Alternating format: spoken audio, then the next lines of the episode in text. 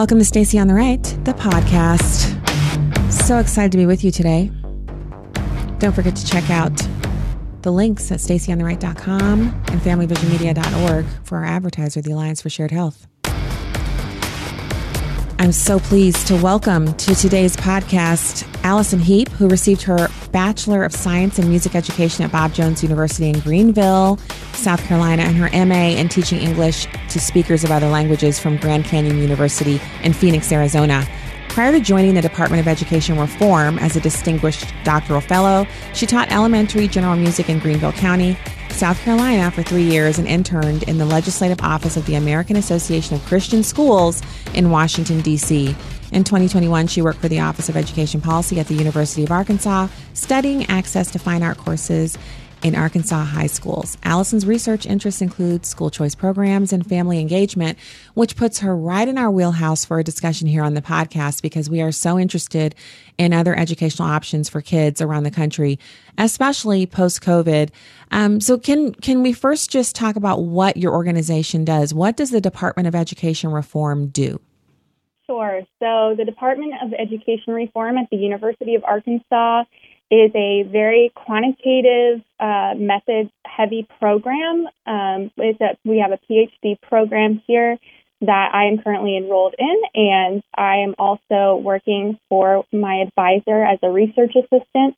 So the department is developing education reformers, but also doing some education research as they do it. And so one of the things that drew me to the program is they have a big school choice demonstration project. So lots of research coming out of our department that is touching on things like voucher programs and ESAs and ways to implement those well.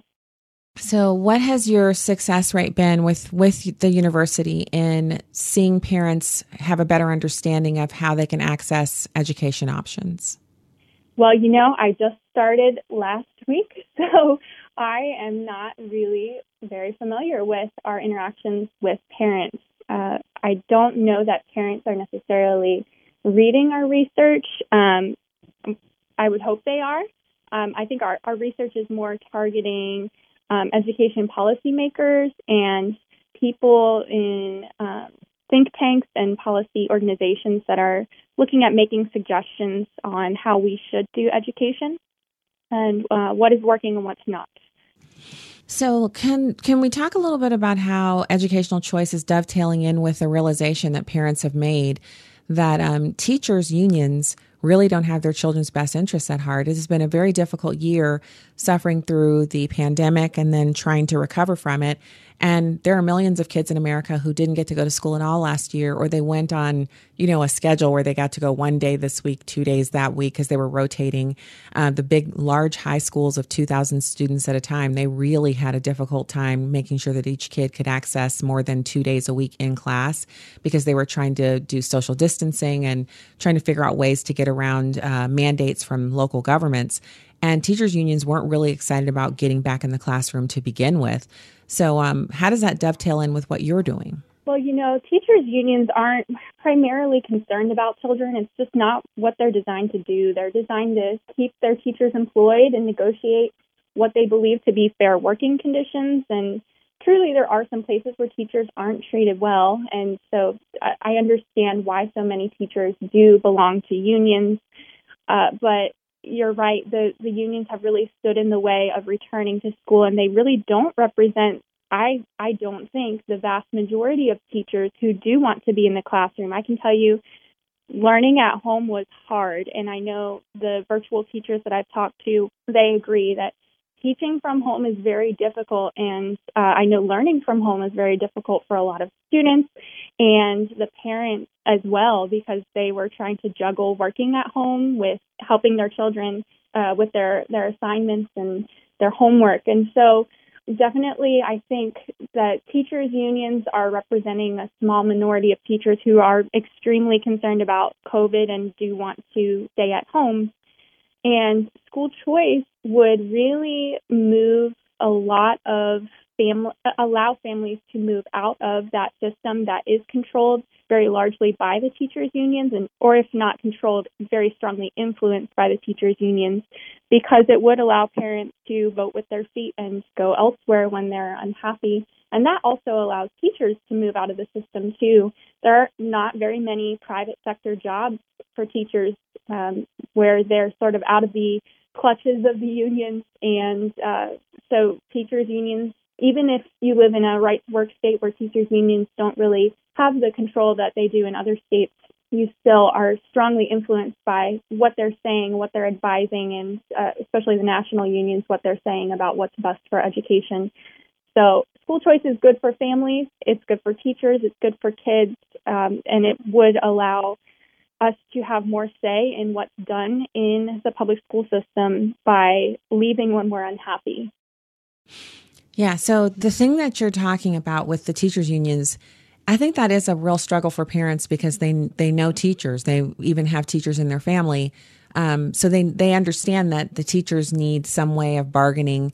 And in some cases, you know, especially depending on where you live in the country, depending on if you're rural or suburban, there can be like huge swings in what teachers are paid, what their benefits are, and whether or not they feel valued, because, you know, in poorer school districts, teachers have a tougher job of teaching kids. And it's a tough job no matter what, because you have, you know, you're dealing with people's kids and their money. So it's not the optimal situation. It can be wonderful and beautiful, but it can also be very difficult for teachers. So I don't think any parent is saying, you know, oh, we should pay teachers less, or teachers, you know, shouldn't have an ability to negotiate with their employer. But these teachers' unions are not just doing that. They're actually influencing policy. They're actually going against the thing that parents want. Like, parents don't want their kids taught CRT. These are leftist parents, people who voted for Joe Biden. They don't like CRT either. Yet you see teachers' unions saying, well, not only do we not care what you want, but we're going to teach your kids CRT, whether you like it or not. That is a recent development. That's something new and dastardly that people don't really know how to take. Mm-hmm. Yes, and it really stems from the idea that, and I understand how teachers get to this, and I'll explain that in a moment, but it really stems from the idea that teachers are the experts in what's best for children.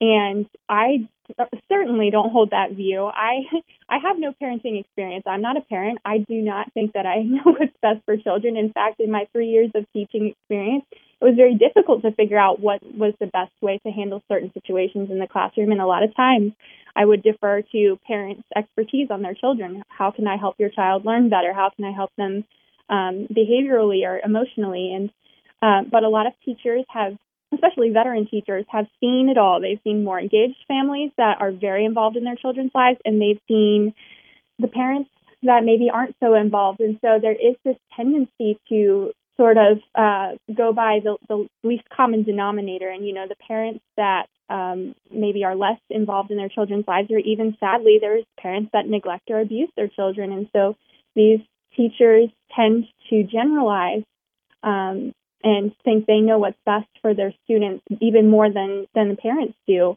And I think what they have to remember is that we can't try to prevent potential crimes by taking away freedom, because in a democracy, people are free to make choices, and so potential crimes do abound. And so to take away parents' rights to choose how their child is educated is an unconstitutional measure, and it's not warranted by potential abuse or potential indoctrination with some, you know, ideology that a teacher disagrees with. And so I think in the Federalist Papers, I think it's number 10, James Madison said something like, it could not be less folly to abolish liberty, which is essential to political life, because it nourishes factions, than it would be to wish the annihilation of air, which is essential to animal life, because it imparts to fire its destructive agency. So yes, people use freedom to make bad decisions, and that doesn't mean we should restrict freedom for everybody. That takes decisions out of the hands of the many and puts it in the hands of the few.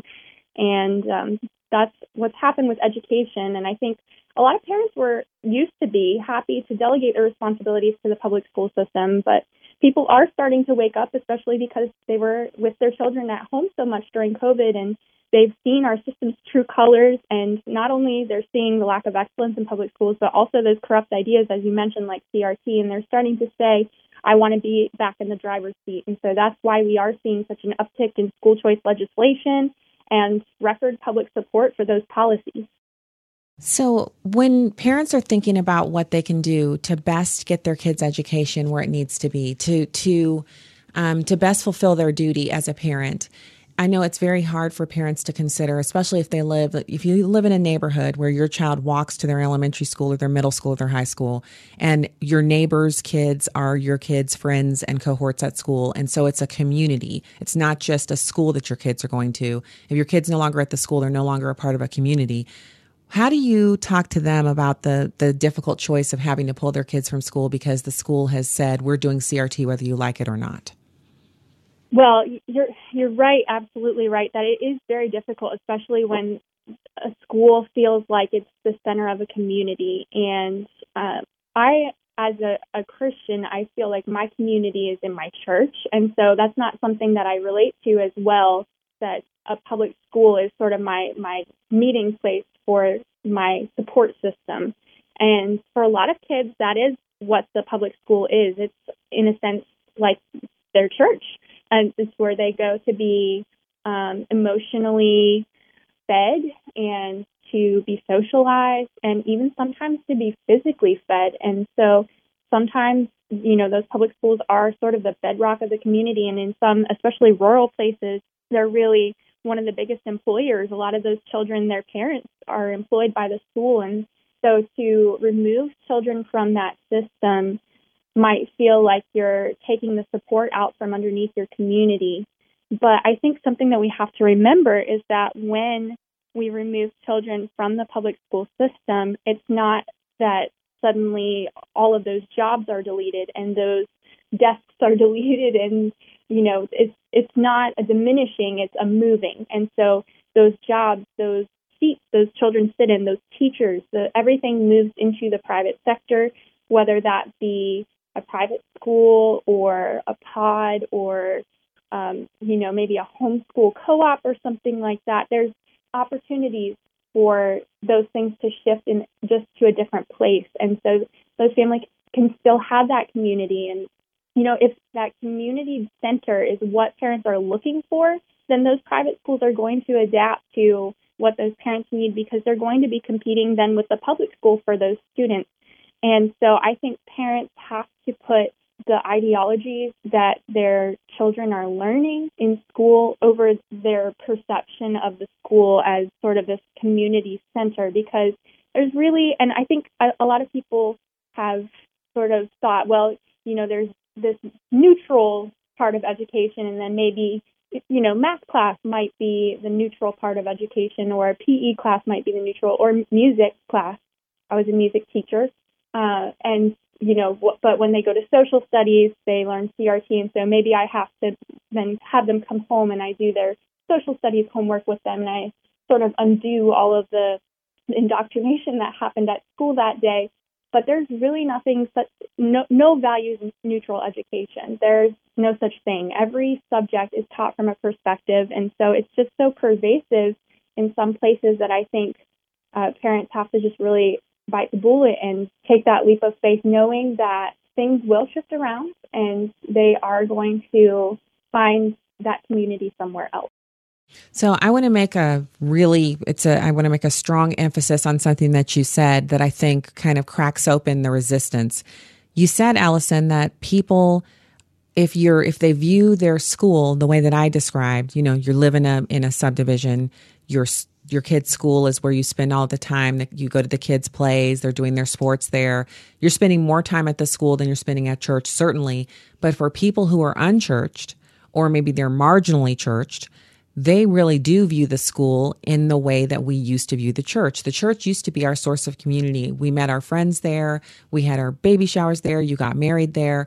You met your best friend there. Some people met their spouse there. Their kids' friends were there. That is no longer the case. And so that's why we see such a real resistance to people leaving public schools, because they kind of feel like, well, if I leave the public school, who will we be friends with? Who will our children play sports with? Who will our children practice their music with? You know, and who will they be in orchestra with? Everything they're doing is located at these schools. We have to change that. We have to reorient people's focus back to the church and the Word of God. People who understand God's word know that the community that you find in a community of believers is the strongest one you're going to be a part of. And it's going to feed not just the calendar, but your soul is going to be fed there. The need that you have to be in a community is completely fulfilled in the church home if you make that the highest priority as opposed to the school. What a competition is going on right now in the minds of parents to try to figure out what to do. I really think they need an understanding of that. Yes.